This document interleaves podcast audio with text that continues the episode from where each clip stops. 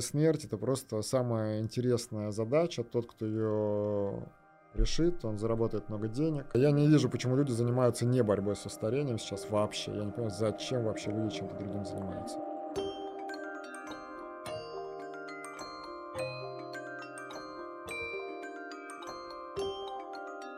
Всем привет, с вами Радио Экстропия, мы ведущие Немо Сода и Бобби Краш. А, человечество должно переступить барьер человеческого. Наш скромный долг — этот момент счастливый приблизить. В этом нам помогают наши гости из сфер биохакинга, трансгуманизма и биологии старения.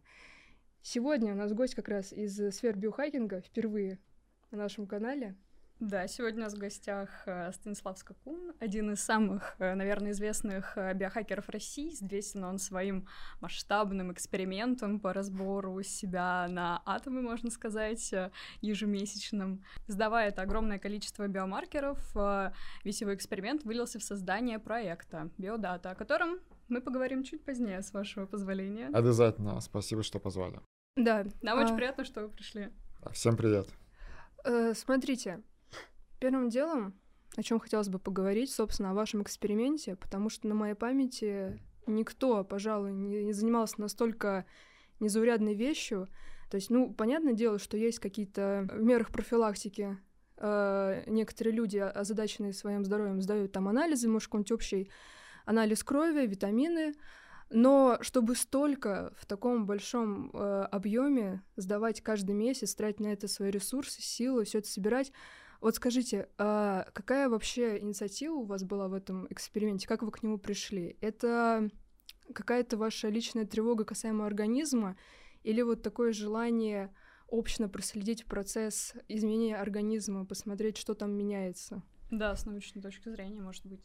По поводу э, того, является ли этот эксперимент уникальным, я, наверное, возражу, хотя когда я начинал эксперимент, у меня не было какого-то примера перед глазами, но, естественно, по мере того, как я делал то, что я делаю, я находил людей, которые делали что-то похожее.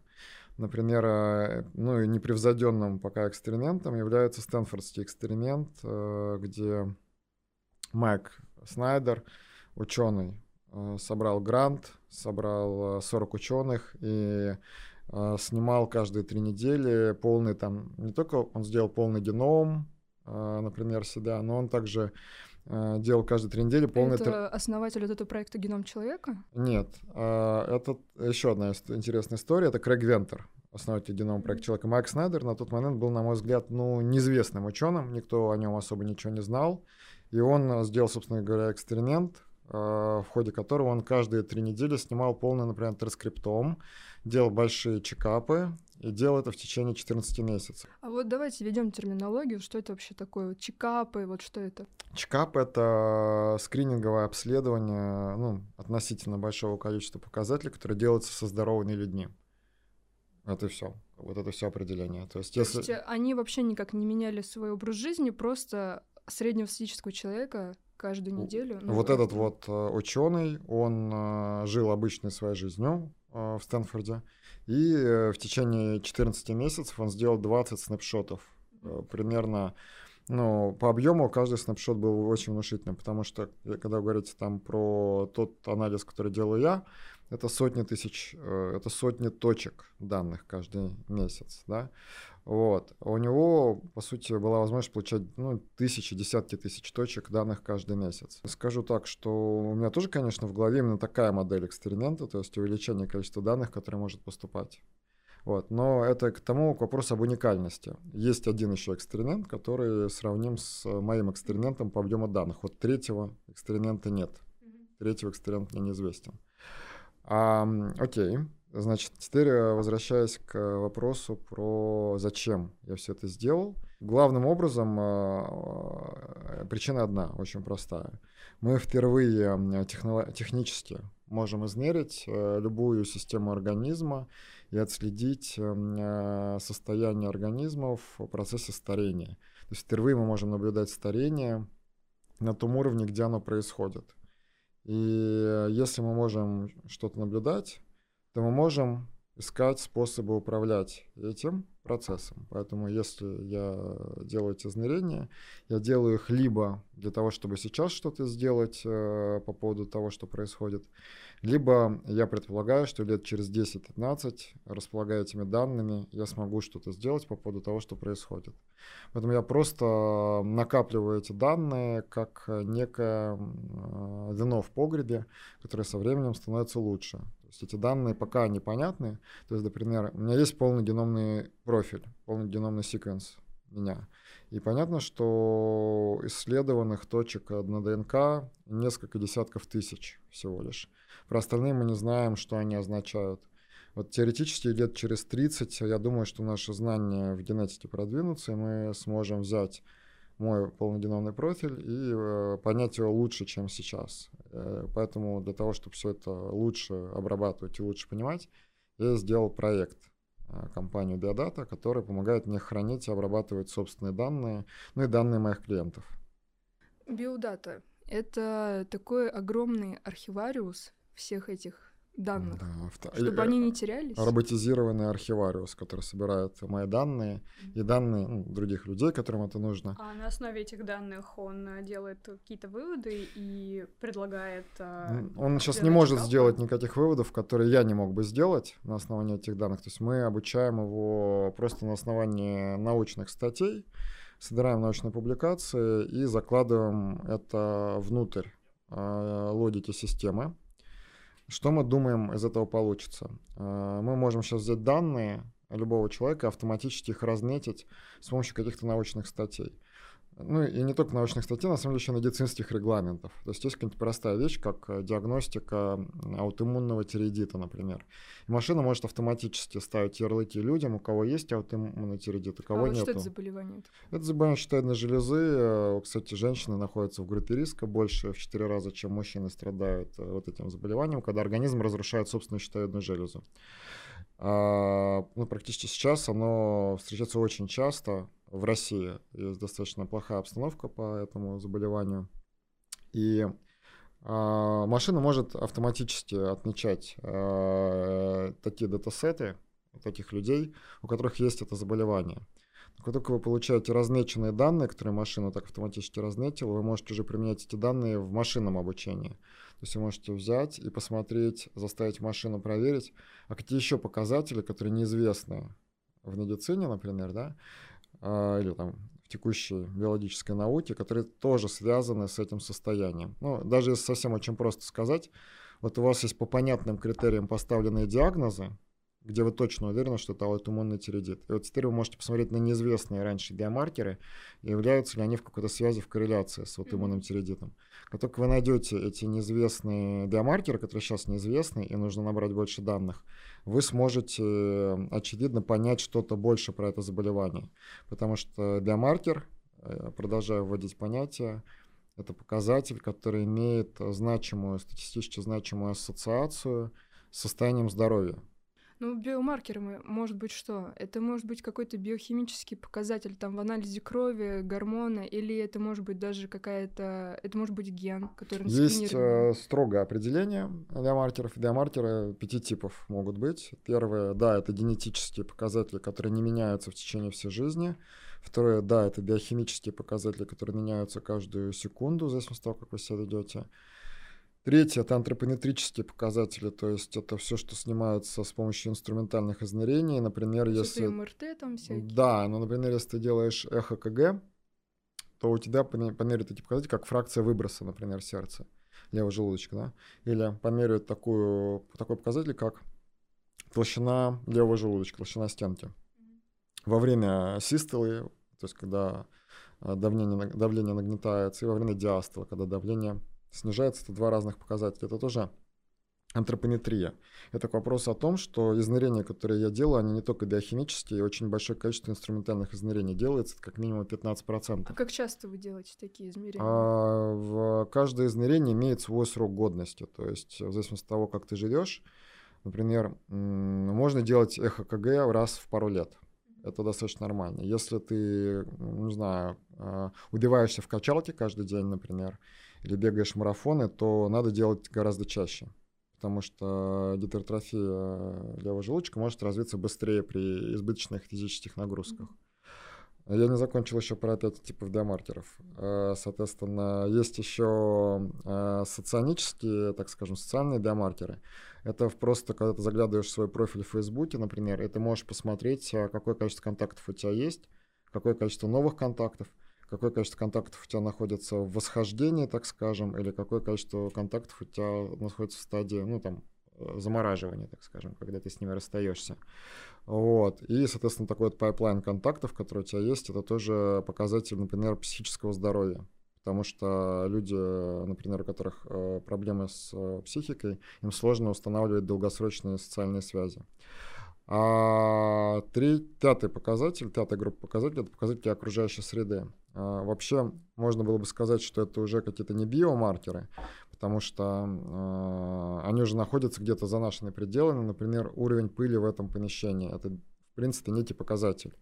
Но поскольку этот показатель влияет на состояние твоего здоровья самым прямым способом, или, например, э, концентрация формальдегида в этом помещении, а, оно не проветривается, здесь может быть повышенная э, концентрация формальдегида. Поскольку формальдегид это мутаген, а, канцероген, Что опасно находиться. то есть может быть вполне опасно. Но можно поставить здесь просто метеостанцию, проверить этот уровень и убедиться, что, например, безопасно угу. или опасно. Окей.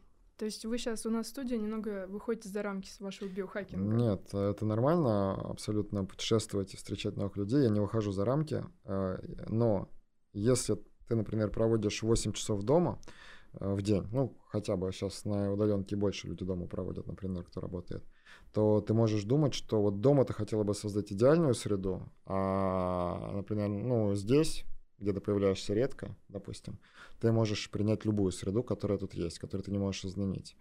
Вот. Но, тем не менее, э, задача биодаты в том числе собрать и эту информацию тоже. Информацию, которая тебя окружает, все пять типов диамаркеров собрать и э, нормализовать. То есть сделать их сравнимыми, в том случае, если они происходят из разных источников. Например, данные от СО2 с разных метеостанций. Их надо как-то сопоставлять и делать их сравнимыми. Или привести их к единым единицам измерения. Или выстроить их в динамике, ну и так далее. То есть нормализовать значит сделать их полностью э, готовыми к употреблению. Ну, понятно, смотрите, то есть подытоживая, э, биодата — это вот такой ваш проект, да, то есть такой краткий пич, потому что мы сейчас немного начали как бы уже с полным пониманием того, о чем он, а вот если говорить вообще людям непосвященным, то это, значит, э, большая база данных, куда человек может загрузить, э, там, как вот вы, вы говорили, да, PDF-ки можно загрузить, они там считываются, переводятся в текст, и потом к этой базе данных есть доступ у врачей различных там медицинских организаций. Да. А само приложение, как я поняла, может делать какие-то прогнозы на основе информации? Постепенно просто... учится, оно может делать прогнозы. Mm-hmm. Ты можешь рассказать э, какой-то средний портрет вашего пользователя? Кто это? Это человек из э, да, биохакерской вот это, тусовки? Да, это только трансгуманистам вообще полезно? Или Вообще у нас э, нету, я не вижу пользователей среди трансгуманистов, просто для того, чтобы это приложение было удобно, так скажем, во фримиумном режиме, когда ты просто пользуешься этим приложением сама. Вот, э, если ты попробуешь, ты поймешь, в чем проблема на данный момент. Очень много непонятного, очень сложно въехать в э, то, что происходит в приложении. Как мы эту проблему сейчас решаем? Мы э, запускаем там более простой интерфейс, мы запускаем геймификацию всего этого процесса сбора данных, и мы э, в Инстаграме запланировали там опубликовать э, кучу там постов, как на самом деле пользоваться нашим приложением. То есть мы понимаем, что есть куча сложностей, вместо того, чтобы там писать какой-то скучный длинный документ, мы решили разбить это на маленькие посты и в самом приложении, и, допустим, в соцсетях рассказать, как им пользоваться. Это раз. Поэтому э, к настоящему моменту и с самого начала, вот 4 года, больше, 4,5 года существует компания, мы в основном зарабатываем деньги, и наши клиенты основные — это люди, которые делают чекапы. То есть люди, которые обращаются к нам, чтобы сделать там самый большой чекап в мире, условно говоря. Ну что это за люди вообще? А, в основном это люди вообще достаточно чуждые трансгуманистической идеологии, то есть даже с самого начала. Это обычные предприниматели, то есть э, люди, кстати, вот именно, мне кажется, важно то, что это не топ-менеджеры не какие-то, и не какие-то олигархи супербогатые, а именно это люди э, мелкие, средние предприниматели. Потому что это наиболее такая творческая прослойка, на мой взгляд, э, которая ну, понимают, во-первых, что они не всесильны, что они не могут все изменить с помощью денег в своей жизни, и понимают, что здоровье — это их ресурс, и в то же время сами понимают, что такое продукт, как сложно его создавать. И тот продукт, который мы создаем, это просто очень сложная штука. Почему никто до сих пор не сделал такой продукт, как мы сейчас делаем? Потому что это очень узкая ниша, которая нуждается в этом продукте, который мы делаем. И одновременно может себе позволить купить то, что мы делаем. Ну вот смотри, а вообще вот что это за ниша? Это какая-то вот эта кремниевая тенденция вот э, чуваков из да, бизнеса? Да, если говорить, что если говорить, об, обобщить то, что мы э, делаем в России и кто наша аудитория, это такая незримая кремниевая долина, которая присутствует у нас здесь, то есть они присутствуют где-то локально. Ну, если не считать Москву аналогом Кремниевой долины в Америке, то, в принципе, наши люди со всей России, или даже они не очень часто живут в России, но они э, мыслят э, в духе э, Кремниевой долины. Все верно. Кстати, это классная идея, это отличная идея. Я вот так буду объяснять теперь. Хорошо. Обсудили ваш проект. Такой вот вопрос. Вот мы вообще ввели такой термин биомаркеры. И постоянно, когда я читаю там про старение, Биомаркер — это такой прям важный целый комплекс э, того, что надо разобрать. А вот у нас подкаст, он прежде всего про старение, да, про проблему старения, и ты как трансгуманист такой занимаешься этим прежде всего для того, чтобы как-то продлить срок своей жизни. Вот скажи, как вообще биомаркеры коррелируют со старением? Как можно его проследить по этим параметрам? Насколько это вообще важно, все это отслеживать в рамках того, вот, если ты хочешь пожить подольше? Ну, речь идет о конкретных э, демаркерах, которые все ищут. Все ищут э, демаркеры старения и говорят, что какие-то уже найдены, какие-то существуют. Ну, например? Ну, например, это толщина комплекса интима медиа. Это, соответственно, толщина, э, там, собственно говоря, двух слоев сонной артерии, интима и медиа суммарно, которые должны быть меньше одного миллиметра. А, с возрастом вот, он растет. Это вот как связано с там сердечно-сосудистыми заболеваниями. Да, абсолютно. Это золот такой стандарт, ну, по-моему, это остается золотым стандартом диагностики атеросклероза. Если у тебя толщина растет, то можно говорить, что атеросклероз развивается. Как только у тебя в сонной артерии появляются бляшки, их видно на УЗИ, из этого делается предположение, что такие же бляшки находятся в других частях организма, ну, в других сосудах, магистральных сосудах организма. Поэтому это пример биомаркера старения, который давным-давно известен, и мы его можем применять. И это только на УЗИ. Это только на УЗИ. Ну, там не нужен никакой контраст. Это средней сложности исследования. Почему я говорю средней сложности? Потому что далеко не каждая клиника имеет наконечники для проверки сосудов. Далеко не каждый врач-узист способен провести УЗИ сосудов. Это манипуляция, которая, диагностическая манипуляция, которая доступна не каждому врачу функциональной диагностики. Э, возьмем другой процесс. Вообще старение — это не какой-то общий такой мифический единый процесс. Это куча, десятки процессов, которые протекают с разной скоростью у разных людей а, в разном приоритете, поэтому люди умирают от разных причин. А, то есть как, бы как раз по той причине, что старение не является каким-то таким общим, а, так скажем, процессом. Вот. И если мы возьмем, например, синесцентные клетки, синесцентность клеток, то есть когда клетки входят в постметатическую фазу, то есть не перестают делиться, клетки, перестающие делиться, называются постметатическими. Погоди, давай э, получше да. разберем этот вопрос. Вот у нас есть клетки в организме. Да, у них есть, э, они делятся. Так они... Прям все раз... по умолчанию? Э, кроме клеток мозга и сердца клетки мозга и сердца, ну, орган а, мозг и орган сердца, сформировавшись как бы ну, однажды. Смотри, есть там клетки, фу- функции, которые являются практически только деление, там всякие стволовые, да, запас стволовых клеток у нас. Да, есть например. клетки спе- э, специализированные, то есть там уже всяческие мышцы, остеоциты, нейроны. Есть да. клетки прям очень специализированные, такие как нейроны.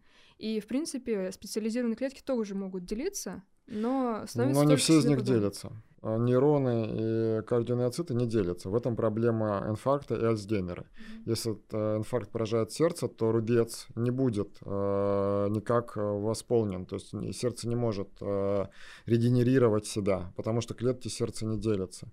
Поэтому сердце изначально такой орган, ресурс которого клеток, он, условно говоря, составляет 200-300 лет, если бы не сосуды, которые имеют меньший э, ресурс. А, соответственно, то же самое с мозгом. Если бы у тебя клетки мозга делились, ты бы забывала каждый день то, что с тобой произошло вчера.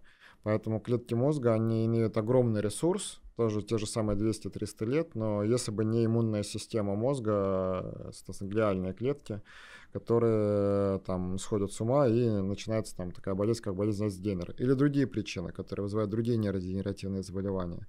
Все остальные клетки, кроме нейронов и кардионеоцитов, практически все другие клетки в организме обладают в принципе э, таким признаком, что они делятся. Они делятся какое-то количество раз. Э, есть это количество раз, который называется пределом Хейфлика.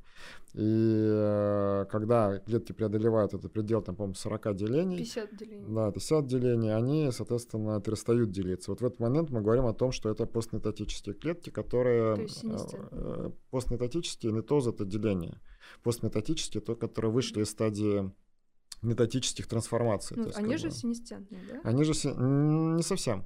А в принципе, есть небольшая пауза, в которой а, клетка находится в относительно здоровом состоянии, и она просто перестает делиться, потому что теломеры стали очень короткими у нее. И, она, а, и процессы деления больше не запускаются. Но в этом небольшой паузе она остается неотличимой от других здоровых клеток, просто не делится. Но очень быстро она проходит фазу превращения именно в синесцентную клетку, то есть которая, senescent, слово, которое означает старая, как бы дряхлая клетка. То есть если напрямую переводить переводить его с английского. И поэтому вот эти старые э, клетки как раз представляют эту опасность. Они должны были уничтожиться, например, через апоптоз, но это, то есть апоптоз — это самоубийство клетки запрограммированное, которое происходит без воспаления. Эти клетки должны были уничтожить себя, разобрать себя на строительный материал и отдать себя организму. Вместо этого они сидят и сигналят иммунной системе, цитокинами привлекают, чтобы иммунная система их уничтожила. Иммунная система не справляется, вместо этого возникает хроническое воспаление. Так вот, когда мы говорим про синесцентность как процесс старения, почему я этот вопрос вообще затронул? Потому что мы с тобой говорим о биомаркерах. Нам нужны биомаркеры синесцентности, но их нету. Нету нормальных биомаркеров синесцентности, потому что если ты возьмешь те биомаркеры, которые описаны в статьях, бета-галактозидаза, например, которые являются маркером синесцентности, он не является характерным для всех синесцентных клеток, а главное, ты не можешь э, в стандартном таком э, медицинском лабораторном процессе померить бета-галактозидазу. То есть ты не можешь пойти в лабораторию сейчас в инвитро или в ДНКом и сдать этот анализ на бета-галактозидазу, потому что очень дорого, реагенты э, очень мало, спрос очень маленький, а сам процесс анализа требует выполнения такой при аналитике требований к оборудованию людям, что лаборатории не готовы его внедрять. Из-за того, что все это так сложно, а, мы должны с э, ума заключить, что с таким одним из 60 процессов, которые сопровождают старение, как синесцентность, очень плохо стоит дело с биомаркерами.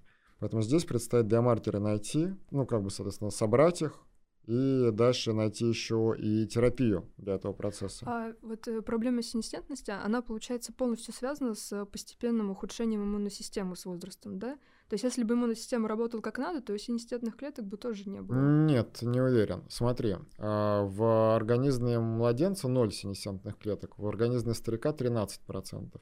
Если ты возьмешь любой момент посередине, у тебя будет линейное накопление количества синесцентных клеток. То есть нет такого, что после 50 лет эти клетки вдруг образуются. Даже тогда, когда э, ну, система, иммунная система человека здорова, она не справляется с синесцентными клетками. Это значит, То что это просто накопление, просто с, накопление с возрастом, как, это как биологические часы. То есть ты смотришь на человека и зная процент э, синесцентных клеток, ты можешь назвать его биологический возраст. Mm-hmm. То есть нету связи с иммунной системой а, как бы прямой ее Но, функции. А что, разве никакой терапии нет с этими клетками? Вроде бы что-то было уже изобретено. Ну, синалитики, в общем, находятся на крайне ранней стадии. А, то, что запускалось в третью фазу клинических испытаний, все в целом провалилось. Вот. Есть огромное количество десятки компаний, которые пытаются решить эту проблему. У них э, на мышах получается, на людях пока не получилось.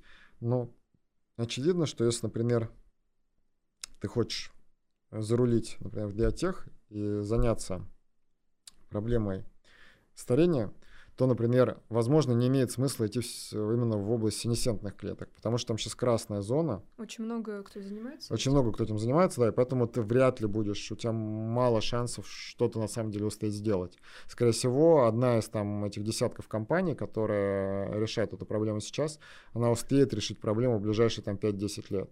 Поэтому это типа такая проблема, которая, ну, не кажется э, прям вот что То требует... Просто время нужно. То есть нужно просто время, да, и она, ну, не кажется, что она недоинвестирована, вот так вот. То есть это не, эта проблема не является недоинвестированной. А вот насчет биомаркеров мы видели, ты говорил, что а, рассчитал с помощью своих анализов, что твой организм сейчас на примерно 5 лет младше, чем его биологический возраст. Ты можешь сказать, на основе каких биомаркеров? Возраст паспорта. Да, возраст паспорта. Это... А, на основе каких биомаркеров, да? А, это такое было интервью «Комсомольской правде». И на самом деле мне 38 лет, поэтому разница 12 лет, а не 8. То есть э, мой биологический возраст 26 лет по многим параметрам, таким как, э, например, та же самая жесткость сосудов, э, это скорость пульсовой волны, уровень глюкозы. Если у тебя уровень глюкозы 4,9, это соответствует биологическому возрасту 25 лет. Уровень холестерина ниже 5, соответствует биологическому возрасту меньше 25 лет. Соответственно, а вот, например, плотность костной ткани у меня несколько ниже возрастной нормы, поэтому плотность скелета у меня ближе к 40 годам, например. Или, например, э, если возьмем, э, ну, эти показатели, антропометрические показатели сердца, они соответствуют э, менее чем 30 годам. Соответственно, каждый орган имеет свой биологический возраст, и поэтому, на самом деле, я считаю тему биологического возраста ну, бесполезной достаточно. А, в том смысле, что да, это есть некая метрика здоровья, а, которая показывает, что то, что было сделано, оно сделано, например, правильно. Или, например, можно сказать, что первый итог эксперимента, который продолжается 8 лет, заключается в том, что мой возраст не изменился. Соответственно, старение не происходит. А почему это может произойти? Почему, например, э, твой возраст э, так законсервировался? Это благодаря э, твоему образу жизни, каким-то добавкам, которые ты потребляешь, или какому-то комплексу всего? Ну, все-таки основное это все-таки ЗОЖ, как бы, да, то есть относительный ЗОЖ. А, то есть высокий уровень физической нагрузки, который, э, ну, не для меня, он, в смысле, он не является высоким у меня, да, а оптимальный уровень физической нагрузки, это основное, что мы должны сделать для того, чтобы у нас биологический возраст стоял. И а, вот тут как бы есть такой момент, а, тоже, опять же, который я все время пытаюсь обратить внимание, что до 55 лет мы, в принципе, ну, не должны стареть. То есть старение до 55? до 55 лет, да, старение человека в целом является пренебрежимым.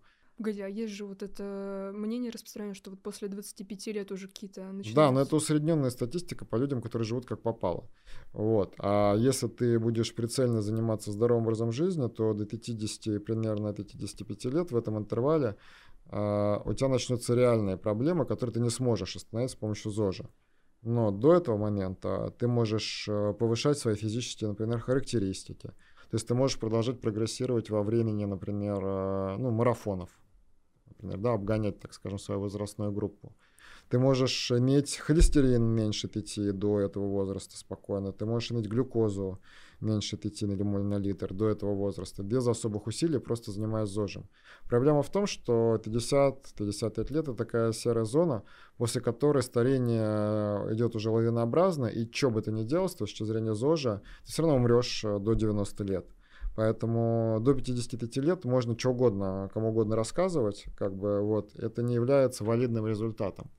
То есть до 55 лет э, любой зожник э, может спокойно, соблюдая без анализов, без БАДов, просто занимаясь э, диетой и спортивными нагрузками, может соблюдать это все, как бы соблюдать принципы ЗОЖа, приходить периодически на чекапы и показывать всем, что у него хороший биологический возраст. То есть, э, по твоему мнению, получается, если человек хочет как-то улучшить себе жизнь до 55 лет, он должен просто заниматься ЗОЖем. После 55 лет, когда идут настолько уже сильные там перестройки биологические, единственное, что может ему помочь, это какая-то уже терапия, возможно, генная, какие-то, какие-то там медикаменты. 80% успеха, как я сказал в этом. Вот э, моя жизнь и мой эксперимент нацелен на то, чтобы 100% выжить из этого. То есть э, можно было бы э, остаться, остановиться просто на ЗОЖе, но, очевидно, там что-то бесплатно, да, ты просто ешь меньше, ты не покупаешь и не ешь вредную еду, это все бесплатно. Ты занимаешься спортом, это может быть не очень дорого. То есть как бы ты можешь купить абонемент в клуб, какой ты хочешь, по той цене, по которой тебе доступна. Или ты можешь бегать вообще на улице, например, и это будет здорово и полезно. Вот. А, но оставшиеся 20% стоят э, миллионы рублей. То есть, чтобы набрать 100% э, мер, которые ты могла бы предпринять, тебе придется уже вот потратить все эти усилия, и в том числе не только денежные вложения, но и временные вложения. То есть приходится самому искать ответы на те вопросы, на которые тебе никто не даст ответов, кроме тебя самого. А синесцентные клетки также это наиболее такая простая, понятная такому прямолинейному бизнесу тема. Типа вот есть клетки, мы делаем молекулы, мы их уничтожим, Поэтому очень хочется проинвестировать, типа, типа найти таблетку, которая уничтожит синусентные клетки, поэтому это все делают. Поскольку на мышах это работает вот так вот, что мышь съедает таблетку и молодеет и живет, типа, там дольше на 15% они прожили в разных экспериментах, то кажется, типа, очень интересным найти для человека такую простую таблетку, которая бы убивала их. Поэтому вот кажущаяся простота, которая обманчивая этого процесса, она привлекает туда инвестиции. А на самом деле синесцентность это еще и способ нашего организма бороться с раком, с раковыми клетками. То есть синесцентные клетки это предохранитель от рака. Раскрой получше. А, потому что они не делятся, и, соответственно, они имеют этот предохранитель, который не дает им делиться. И они, а раковые клетки это клетки, которые очень много раз делятся и, как бы, соответственно, рас, заселяют весь организм, да, и путешествуют. Так вот, синесцентность присутствует у всех крупных животных, таких как слонов, китов. И э, надо видеть, что чем крупнее животное, тем реже оно болеет раком. Это как раз вот слоны не болеют раком. Люди э, 40% умирают там от рака, 30% умирают от рака, а слоны меньше 5% умирают от рака. А, у гренландских китов там наблюдается похожая как бы история. Все эти крупные животные, у них объем клеток в организме типа, ну, превышает в десятки тысяч раз человеческий, или там больше, да? И понятно, что чем больше у тебя клеток, тем больше вероятность, что какие-то из них станут раковыми. Ну вот это же даже парадоксом назвали отдельным. Почему у многоклеточных mm-hmm. животных таких, казалось бы, должна быть выше вероятность Ну, рака? парадокс э, вроде нету, потому что вроде понятно, что у них э, повторы гена P53, который ну, защищает да, их да. от рака, он многократно повторяет друг друга. Когда то же самое попробовали сделать с мышами, и взяли мышь и сделали 50 повторов гена P53, мышь сдохла сразу от предирии потому что синесцентность у мыши... Погоди, прогирея — это вот это заболевание, старение, когда да. там дети такие, как старики, рождаются а, с... Те, да. А те мыши, которых избавили от этих клеток, они не стали умирать от рака? Нет, потому что ну, клетка должна пройти предраковые стадии, чтобы стать раковой. Соответственно, синесцентные клетки защищают, не защищают нас от рака сами по себе, потому что они убивают раковые клетки – Синесцентные клетки — это раковые клетки, которые не стали раковыми. Ну, это просто раковыми. альтернатива как бы раковой это клетки. Это альтернатива пути. Вот те клетки, которые могли бы стать раковыми, они становятся да. синесцентными. Получается, там у организма, чтобы предостеречь себя от рака, ну, у клетки, у нее есть два сценария — это либо она уходит в апоптоз, да, э, как камикадзе совершает... Либо становится синесцентной. Да, либо синесцентной. есть, есть еще делиться. другие пути э, программируемой смерти, на самом деле, помимо апоптоза, то есть есть еще этот пироптоз и прочие другие э, процессы, но если бы наш подкаст назывался сегодня «Синесцентные клетки со Станиславом Скукуном», мы могли бы это там подробно обсудить, но я не биолог, поэтому это лучше у Панчина спросите. Ну, давайте тогда вернемся в какую-то а, в, базов, в базовое дно биохакинга, и вот у меня вопрос назрел. И снизу постучали, и тут снизу постучали. Ну, мне просто э, назрел вопрос, опять же, относительно э, вашего, твоего приложения, комьюнити и каких-то, может быть, потенциальных пользователей. Вот как мне кажется, э, есть э, такая полярность, э, например, среди россиян, а, это одна крайность, а, некие люди, которые вообще э, предпочитают не отслеживать свое здоровье, игнорируют врачей, там по 15 лет не ходят к зубному. И вторая крайность — это те, кто, не сдавая анализы или сдавая совсем их немного, э, начинают э, становиться активными пользователями iHerb и закупаются различными БАДами, особо не имея какой-либо базы и такого полного знания своего организма.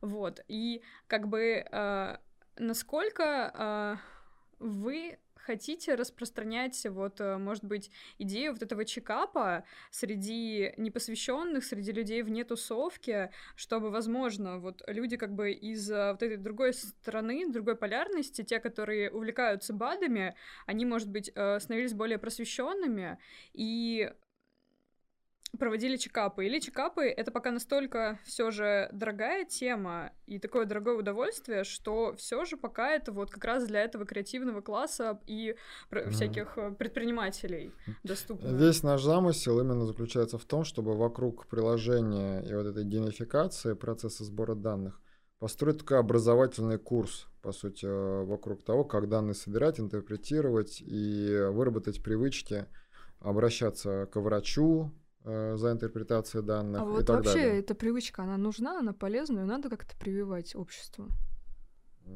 Как ты считаешь? Или вот эта гипердиагностика, она наоборот может навредить? Э, привычка собирать данные, как бы, ну, наверное, нужна.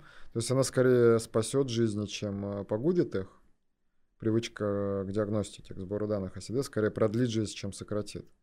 Вот. Гипердиагностика – это проблема, ну, как бы, заставь э, дурака Богу молиться, он лоб себе расшибет. То есть, э, понятно же, что мы все умрем. Почему-то, как бы, вот это, ну, никого, ну, как бы, никто не спорит, типа, с этим тезисом, в принципе, как бы. Вот если все будет так, как сейчас есть, без изменений каких-то, то мы все умрем. Но когда вот э, человек находит у себя узел, считает на железе, это его почему-то беспокоит. Хотя это самая частая находка там в гипер, вот этой диагностике, что находят типа пролактиному, опухоль гипофиза, которая э, выбрасывает большое количество пролактина, гормона. И она доброкачественная, то есть она никогда тебя не убьет на самом деле. А, но пролактин является фактором роста. Поэтому если у тебя будет раковая клетка, то избыточная стимуляция пролактина приведет к росту этой раковой клетки и ее выживанию. Но это уже другая история. Он повышает всего лишь риск э, ну, некоторых заболеваний избыточный пролактин и снижает либидо. А вот а, там узел на железе, например, это вообще может быть абсолютно безопасная штука, которая когда-то образовалась, когда ты пропустил заболевание щитовидной железы, теперь она всю жизнь будет с тобой, десятки лет. Ты случайно находишь такую штуку, например, на УЗИ. Ну, гипердиагностика — это не сам факт находки этих вещей, Гипердиагностика – это факт находки, когда он приводит к навязчивым состояниям. То есть, когда человек начинает думать об этом и беспокоиться из-за этого. Ну, и, на мой взгляд, навязчивые состояния, будь то а, боязнь врачей, первая проблема, когда люди не ходят к врачам. Будь то скупка БАДов на херде, это навязчивое состояние. Будь то волнение из-за того, что мы все умрем, это навязчивое состояние. Не нужно, нужно лечить навязчивые состояния, не нужно э, бороться с э, симптомами. Нужно лечить причину. Есть какие-то советы, как избежать подобных неврозов? Принимать литий. Блин, ну литий ты, конечно, так посоветовал, это им же биполярку лечит. Да, конечно, лечит карбонатом лития в дозировке грамм в день. А БАДы лития содержат там 250 э, микрограмм лития. То есть э, в дозировке в 300 раз меньше, чем в психиатрии применяются. Но действительно влияет на тревожность. Но там же тоже свои побочки есть, типа с почками. Ну, это, по сути, имитирует следовые уровни лития в воде. Значит, какие проблемы с литием? С почками нет проблем, потому что это как раз при высоких дозировках лития, которые в психиатрии используются, там вот почки отказывают. Э, литий например. То есть э, влияет на щитовидную железу как раз. Он э, токсичен для щитовидной железы. Поэтому люди с заболеванием щитовидной железы ну, не должны его принимать. Тем не менее, литий есть в воде, вот в тех дозировках, которые я назвал во многих странах. То есть, например, в Дании, во Франции, в Америке, во многих зонах есть литий в воде в тех дозировках, которые я назвал. А вот в Москве его Вообще, нет. Вообще, просто воздух, я даже слышала какие-то теории заговора, связанные с тем, да, связанные с литием в воде, что вот якобы с, с Америкой, вот что ты такое слышала, что... Они добавляют... Да, вот для чего-то, для контроля над населением. Я что-то сомневаюсь, потому что литий в воде, к чему он приводит? В этих зонах, где есть литий в воде, отсутствует деменция. А там отсутствует суициды и депрессия. То есть э, литий э, известен еще с э, времен Римской империи, когда древнеримские врачи направляли людей к источнику счастья, где они пили воду, и все, что мы знаем про этот источник сейчас, это источник богатый литием. То есть литий применяется в лечении депрессии уже тысячи лет. И э, поэтому как бы прием лития это типа базовая привычка э, как бы для контроля тревожности. А ты сам принимаешь литий или Я принимаю литий по другой причине, по причине того, что это единственный э, ну, микроэлемент или там препарат, так скажем, который показал вот в этих обсервационных исследованиях, это не было рандомизированными контролируемыми исследованиями, конечно же, это единственная интервенция, которая, ну, кроме спорта, бега, например. Бег тоже предотвращает деменцию. Чем э, лучше ты бегаешь, тем ниже вероятность деменции у тебя. Вот. А можно говорить здесь, наверное, о каузации. То есть можно... Это же тонкий вопрос. Бег ассоциирован с... Э, или он причиняет как бы, то есть бег является причиной или это просто корреляция, что люди, которые быстрее бегают, у них реже деменция? Ну, я знаю то, что вообще есть э, распространенное мнение, что как бы в нейрофизиологии спорт действительно очень хорошо влияет на мозг. Либо, либо люди, у которых здоровый мозг, они лучше бегают. То есть, как бы это обратная по-моему, причина. Нет, по-моему, все-таки первое то, что. Если это доказано. Если это доказано, mm-hmm. то можно надеяться, что это поможет.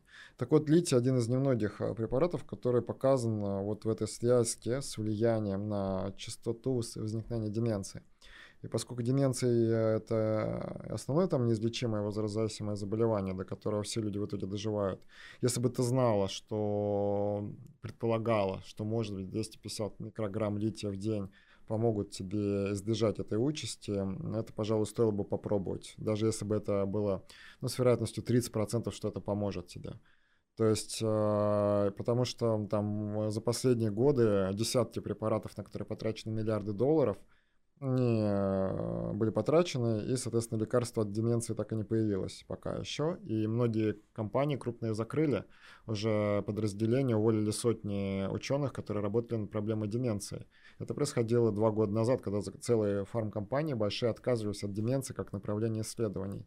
А тут есть э, препарат, который, по сути, влияет, как показано в исследованиях, на э, асоци- ассоциирован. То есть количество, количество лития в воде ассоциировано с более редким возникновением деменции. То есть я не говорю здесь о причине. Вот эта информация мне крайне интересна, поэтому литий, да, это вариант. Ну, мы говорим про навязчивое состояние. Вот. А, просто не нужно париться, не нужно беспокоиться, как бы мы все смертные. Это ничего страшного там нет. Ну, в целом стоит быть на чили. Расходимся, расходимся, да.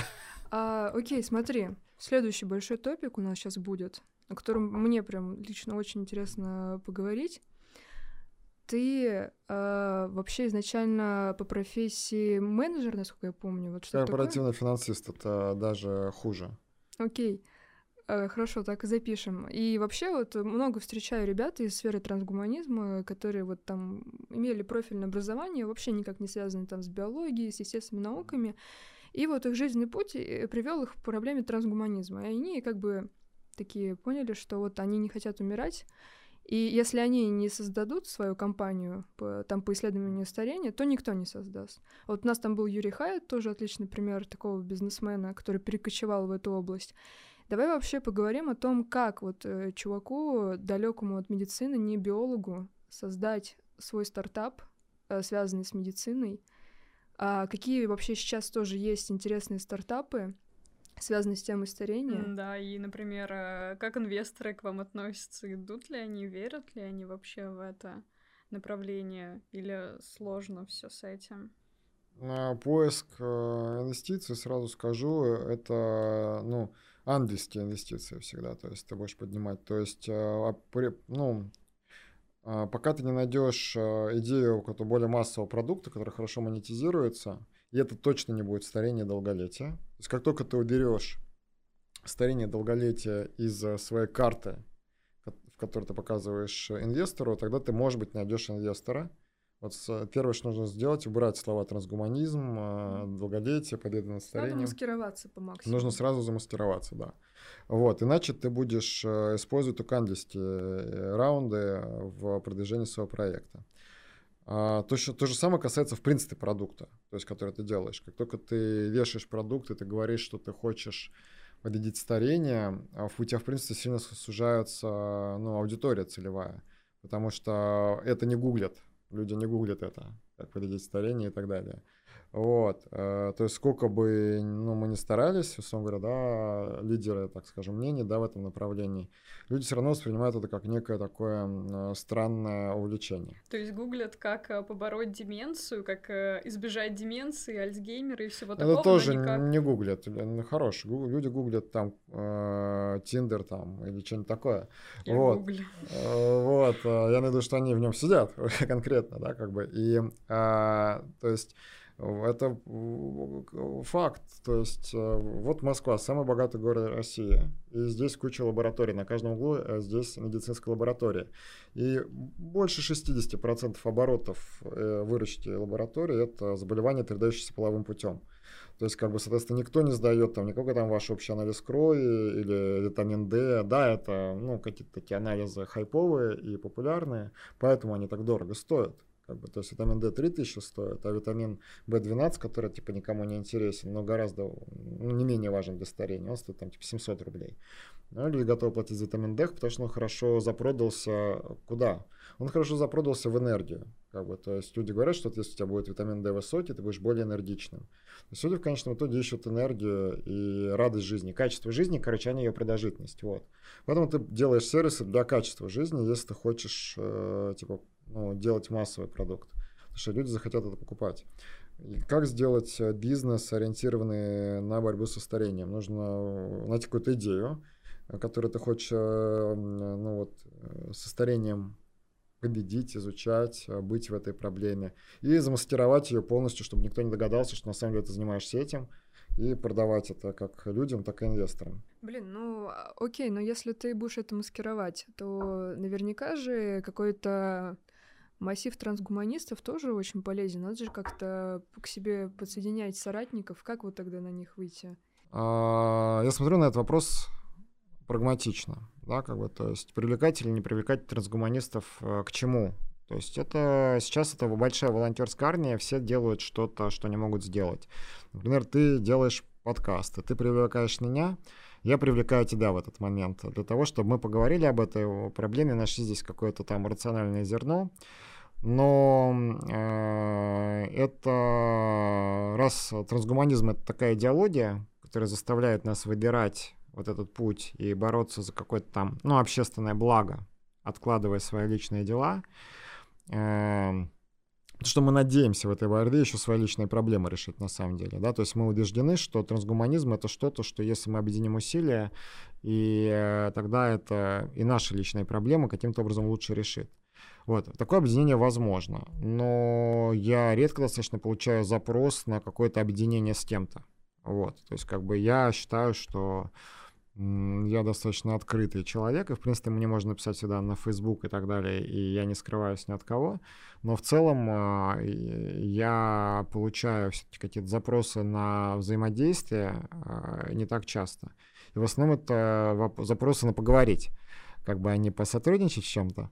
Вот, поэтому сколько я могу времени этому уделить, столько я этому уделяю, но в конечном итоге cash flow, кэш is the king, как бы, да, как бы, то есть ты должен придумать, если ты хочешь решить какую-то проблему, то должен придумать какой-то продукт, который принесет тебе деньги, ты его продашь, э, и вот это вот, э, ты должен построить бизнес какой-то, который сконсолидирует какую-то команду, вы сделаете какой-то продукт. Здесь совершенно не обязательно члены твоей команды должны быть, например, трансгуманистами. Они должны быть профессионалами в том, что они делают. А вот ребята, которые с тобой работают, то есть, ну, это просто, просто лаборанты? Нет. Что касается биологической вообще тематики, ее я прокапываю практически в одиночку. То есть у меня есть ну, некоторое количество людей, к которым я могу обратиться по каким-то узким вопросам. Но глобально мне же для того, чтобы собрать тот движок, который стоит за биодатой, мне пришлось самому законспектировать порядка 25 тысяч там, или 30 тысяч статей по биологии старения. Соответственно, если бы я не обладал бы ну, эрудицией достаточной в биологии для того, чтобы вот после того, как все это было прочитано и сложено в какую-то базу знаний, то я не мог бы и строить э, ну, компанию так скажем. То есть это такая проблема, что любой предприниматель, он должен э, понимать предмет того, в чем он занимается предпринимательством. То есть для того, чтобы спроектировать такую базу данных, которая должна собирать знания о старении, я должен был изучать, ну, тратить большое количество времени, чтобы изучать старение. Тут никто не может э, взять а, на себя, ну, то есть такой простой принцип, ты не можешь аутсорсить то, чем ты занимаешься на самом деле. Ты не можешь отдать другим людям то, чем ты занимаешься, э, как бы ключевую компетенцию.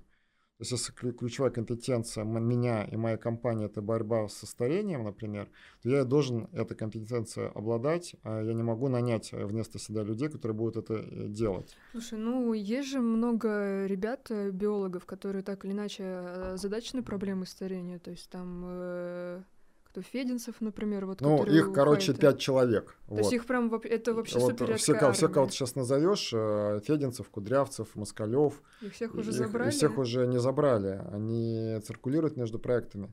Но у них либо свои проекты, да, либо они циркулируют как-то. Но для того, чтобы я не вижу здесь, э, ну, так скажем, какой-то проблема именно в биологии. То есть это просто данные, большие данные, их нужно собрать, обработать правильным образом. Проблема заключается в том, как создать продукт, который будет достаточно мощен, чтобы охватить, не знаю, миллионы людей. Вот. И здесь нужны программисты, а не биологи. И так понятно, какие данные надо измерять, собирать. Это не представляет какую-то проблему. Понятно, как их надо обрабатывать. Это тоже не представляет никакую проблему. Проблему представляет написание мобильных приложений, из создания правильных интерфейсов – Проблему составляет клиентский сервис для того, чтобы а, проведение переговоров с лабораториями. Это э, компетенция, которая не, э, не требует от тебя биологических знаний, но именно они являются бутылочными горлышками. Если бы вопрос был только в том, что мог бы я сидеть просто читать статьи и повышать свою образованность, проблемы вообще не было бы никакой. Проблема в том, что не обладаю компетенциями в программировании или не обладаю временем или желанием коммуницировать, э, например, ну, самостоятельно на всех участках в процессе оказания услуг моей компании. То есть мне явно ну, нужна команда, которая может замещать те компетенции, которые для меня не являются ключевыми. Ключевой компетенцией, которую я не могу отдать, это знание биологии. Ее нужно держать внутри себя. А вот э, все, что мы говорим про построение продукта, это должно быть э, ну, построено людьми, которые как раз от меня отделены, чтобы я не испортил все это. Потому что если я буду строить продукт, э, ну, который я делаю, я его буду строить как бы как для себя. То есть то, то как начало биодата развивалось, самое начало, я делал продукт, который мне самому нужен. И у этого продукта был круг э, потребителей, там десятки человек, например. А как только мы построили там нормальную продуктовую команду, мы смогли делать продукт, который нацелен на миллионы людей. Но их пока еще нет, их еще следует привлечь. А значит, нужна компетенция в маркетинге. Вот, э, ну, то есть, как бы, и, и резюмируя, э, э, есть э, потребность в привлечении не людей на, по признаку трансгуманизма, трансгуманистической идеологии. Есть э, необходимость привлечения людей, на профессиональные задачи, которые обладают компетенциями в этих профессиональных задачах, но привлекать их на тех условиях, которые им самим интересны. И поэтому эти люди могут разделять или не разделять идеалы трансгуманизма, но так или иначе они будут двигаться в направлении решения этих задач, которые ставят компании. Mm-hmm. Ну, а вот, э, окей, помимо тебя, там еще тоже другие российские ребята из э, бизнеса делают какие-то свои стартапы. Насколько вы вообще сотрудничаете, насколько вы сообщаетесь? Ну, мне э, как бы э, сложно провести границу, очертить эту отрасль. То есть кто делает э, Что они все маскируются тоже? Нет. Я найду, что, ну, например, смотри, Артем Васильев делает лабораторию биохакинга в Сити. это что такое? Это трансгуманизм или это ну, фитнес-центр, который ну, а вот ты биодату считаешь трансгуманистической? Я всегда считаю трансгуманистом, угу. да, как бы. И э, продукт про сбор данных, я считаю, что это просто, ну, quantified self концепция оцифровки себя. И э, здесь мы как раз убираем трансгуманизм или там биохакинг. У нас он нигде на сайте не заявлен. Uh, у меня есть трансгуманистические какие-то взгляды, но и то не, не такие уж и радикальные. Вот. Я не думаю, что это нужно для привлечения, так скажем, э, клиентов, потому что это очень узкая аудитория, трансгуманисты, но при этом я понимаю, что я сделаю. А, когда я достигну своих целей. Конечно, я буду направлять свои ресурсы в достижение тех идеальных целей, которые я перед собой ставлю. Поэтому Биодата, наверное, является трансгуманистической компанией в том смысле, в котором Биодата — это я. Круто. Круто. Ну, слушай, раз ты оговорился, вообще, какие планы вот сейчас Biodata встанет на рельсы. Если все так встанет на рельсы, есть два плана. План А и план Б. План А заключается в том, что мы должны вот сейчас э, разместить. Мы находимся в soft launch'е. Возможно, когда выходит этот подкаст, мы уже запустили наше приложение, потому что, так понимаю, мы работаем там как бы в запись пока, да, как бы. Вот, поэтому можно будет уточнить этот момент, когда вы будете публиковать подкаст. Но мы сейчас находимся в мягком запуске, софт-лонче, и устраняем все баги.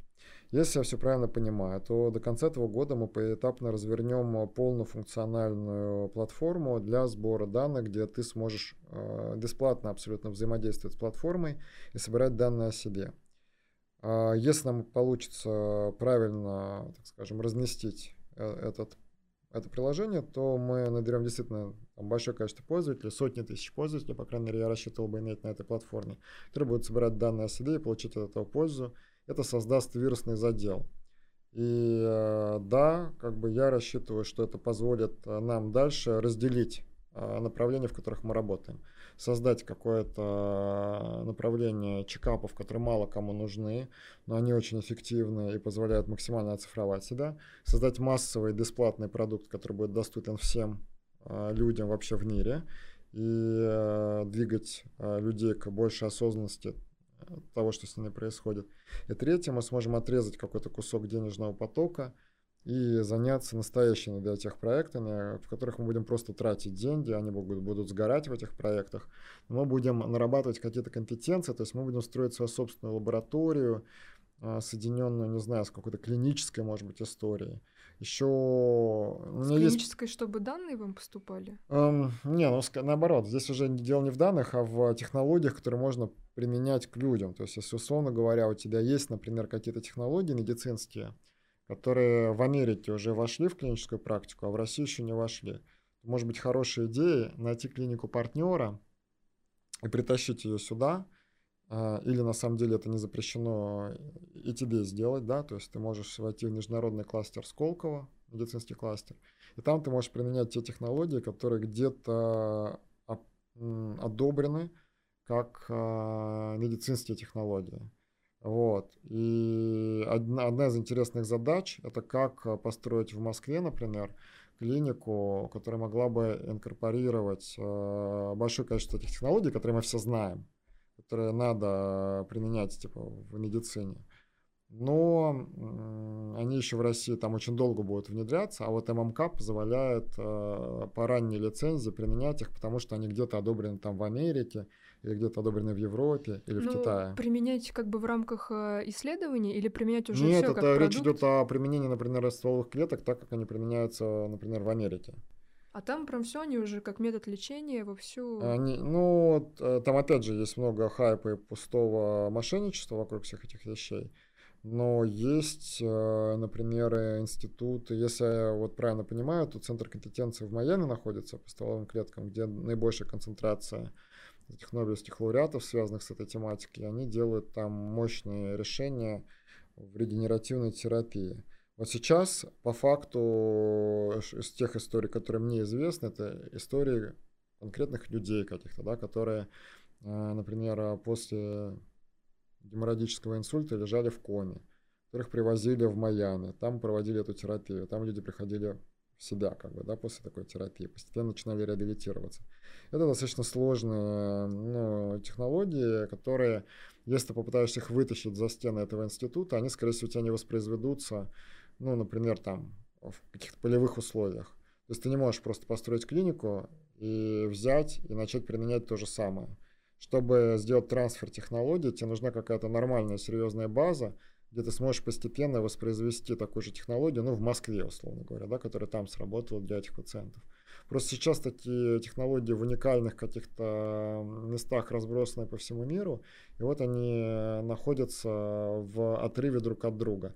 На самом деле, а, такие медицинские технологии должны применяться, а, в правильной комбинации к тебе, то есть перед тем, как, например, э, применять э, какие-нибудь там стволовые клетки, ну, это плохой пример, потому что очень много непроверенных технологий здесь, но тем не менее. Прежде чем проверять, например, применять на человеке, на пациенте стволовые клетки, надо, например, построить какой-нибудь правильный паспорт иммунной системы, допустим, этого человека, предположим так.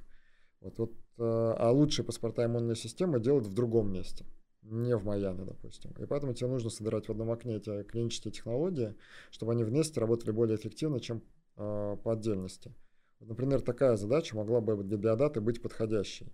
Как бы, то есть, поскольку мы, в принципе, собираем вот эту экспертизу по всем этим технологиям, и мы интересуемся, где какие центры экспертизы находятся, то, наверное, нам и предстоит э, когда-то инвестировать деньги в создание такой клиники. Звучит очень амбициозно. Mm, Звучит очень отчаянно, потому что никто, блин, этого не делает. То есть это... А почему это невыгодно или это очень дорого? Погоди, ну, это а... сложно, как бы. Ну, то есть э, эти проекты крайне инженерно сложны. То есть это на них сложно заработать. Вот на них очень легко потерять деньги. То есть э, такие вещи, даже когда к ним приступают люди с э, большим запасом денег, они очень быстро разочаровываются, потому что это штука, которая прям плохо приносит деньги. Эта штука прямо для... Э, ну, ты же не, не знаешь, от чего ты умрешь. И ты поэтому э, готов ли ты проинвестировать там миллиарды долларов в, например, ну, только не надо, но э, люди не готовы инвестировать большие деньги в создание такого центра, потому что когда нужно будет на самом деле прибегнуть к этим технологиям, кажется, что проще лететь в Майами.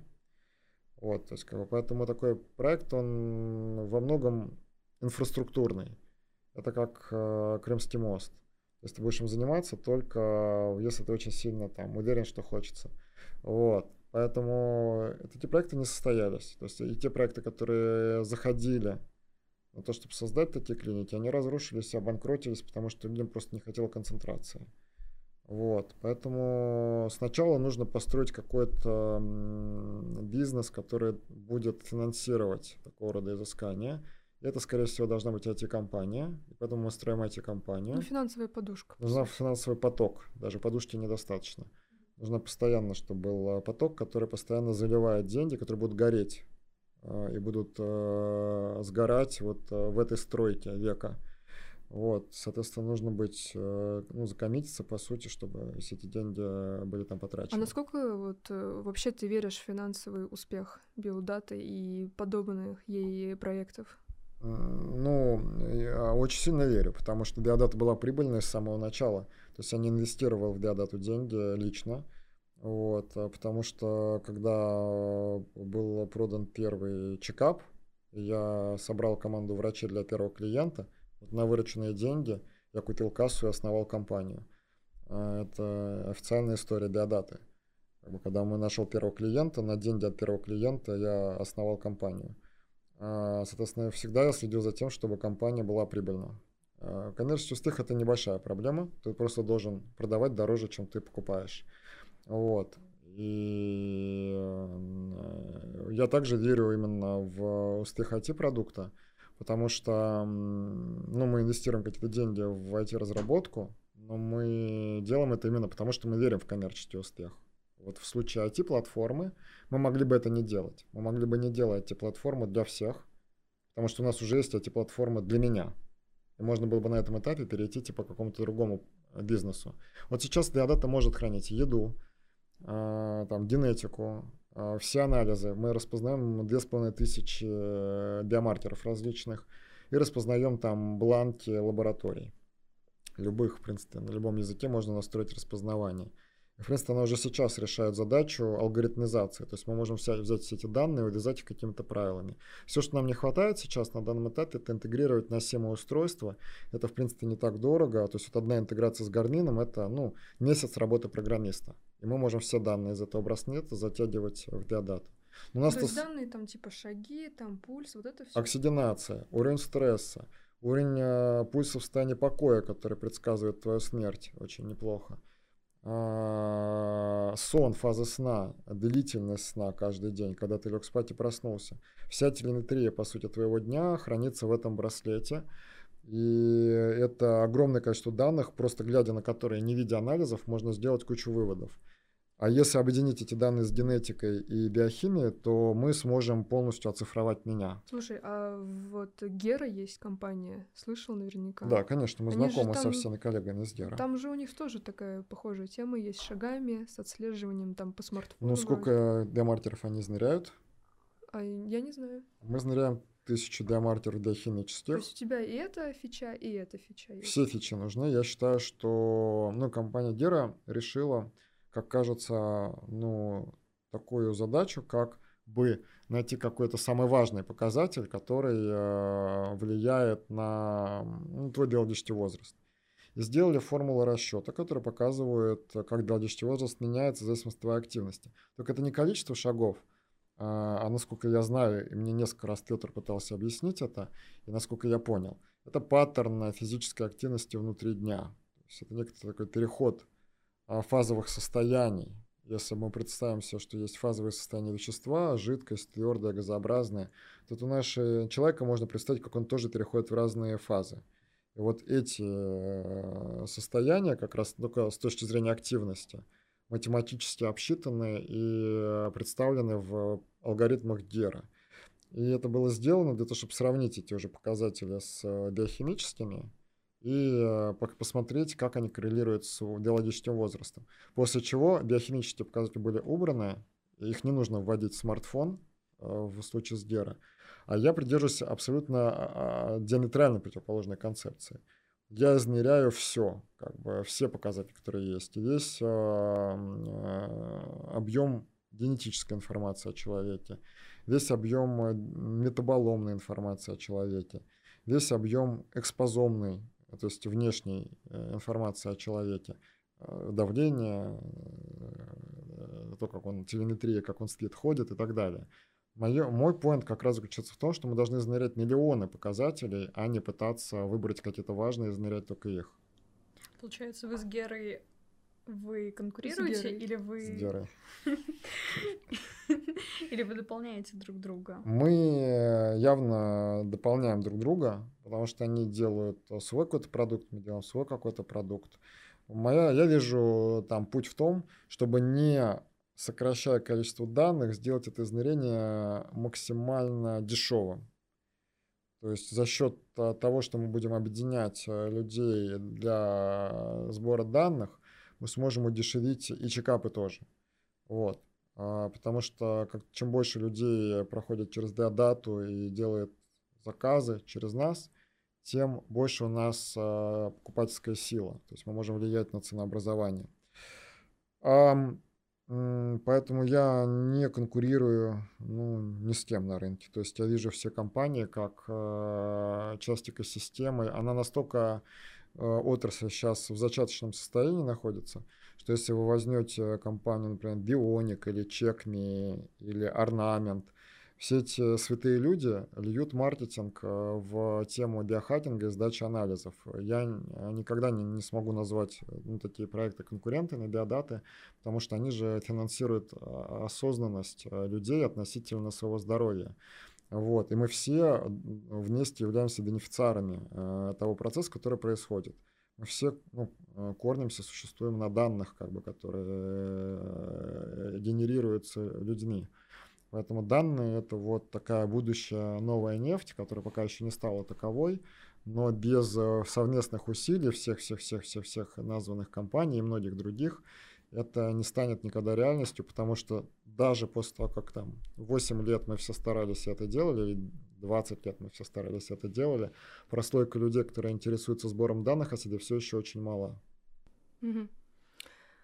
Станислав, смотри, давай напоследок, последний такой наш вопрос, э, рефлексирующий очень. А каково вообще твое отношение вот к сфере, которую ты затрагиваешь, да, старение, э, физическое увядание, смерть? Боишься ли ты этого? Или все твои старания э, ведомы исключительно там научным энтузиазмом? Я пока еще не старел, чтобы э, типа сказать, что я ну, знаю, что бы я сделал бы, если бы я старел бы. То есть э, для меня пока эта сфера остается сугубо теоретической. Я интересуюсь старением сугубо с теоретических позиций. Мне интересно читать новые статьи про старение, как оно происходит – мне интересно увидеть, может ли моя компания измерить те э, процессы, о которых я читаю в статьях. И мне интересно, э, теоретически есть хотя бы какие-то препараты, которые воздействуют на старение. Вот поэтому для меня эта тема, во-первых, такая пока не очень личная. Во-вторых, а, тем не менее, у меня есть еще одно измерение, а, как я отношусь к старению. Мне кажется, все-таки это самая большая проблема, которая есть а, перед людьми стоит, то, что мы умираем, и то, что мы умираем, несмотря на то, что мы видим, как эти заболевания происходят. То есть у нас есть микроскопы, э, не знаю, искусственный интеллект, э, разные чудесные технологии, и мы много так знаем о старении, мы все еще не научились его контролировать. И вот это вот убегающее время, оно остается тем лимитирующим фактором жизни человека. То есть ученые, которые могли бы там делать большой вклад, или люди, которые могли бы там строить бизнес и увеличивать благосостояние, они там умирают, и происходит вот такая потеря как бы для общества. А, а, смерть, она равно забирает всех, но в каких-то случаях это приводит к прекращению целых проектов, которые могли бы продолжаться. Вот, поэтому старение, смерть – это просто самая интересная задача. Тот, кто ее решит, он заработает много денег. Вот. А, и более того, ему не придется даже дорого продавать свои услуги, чтобы заработать много денег. Э, наоборот, э, тут нужно брать массой. То есть как бы, потому что рынок долгожителей, людей, которые живут там 400 лет, это рынок людей, которые каждые три года меняют машину, каждый э, год они покупают новые ботинки, каждый день они ходят в ресторан. То есть если люди живут не 90 лет, а живут 400 лет, то внутренний рынок э, там, России становится очень большим, все становятся очень богатыми. Вам не нужно работать, за вас работают роботы, вы можете вести подкасты и так далее. И тогда подкасты будут продолжаться. Короче, это просто рационально полезно во всех смыслах и очень Да, выгодно. я не вижу, почему люди занимаются не борьбой со старением сейчас вообще. Я не понимаю, зачем вообще люди чем-то другим занимаются. Mm-hmm. Я, не, я просто рационально не могу объяснить себе, а, никакую другую деятельность, кроме борьбы со ну, старением. Вообще, собственно, поэтому мы как бы и собрались здесь такой внести маленькую капельку этого вклада в какую-то популяризацию вот этой тематики о том, что э, тема борьбы со старением, трансгуманизм — это не какая-то маргиналия, это не только про э, каких-то фриковатых, э, странных, э, стареющих мужчин. Нет, это про всех. Да, и мы при этом бы... ведущие вот так выглядят, типа вообще не как фрики. Ну Ладно, в общем, на этой позитивной ноте мы заканчиваем, друзья. Станислав, большое спасибо, что к нам пришли. Вы супер. Да, но пасаран. Почему ты опять на вы-то? Это так, ну, нотка уважения в конце. Друзья, спасибо, что были с нами. До новых встреч.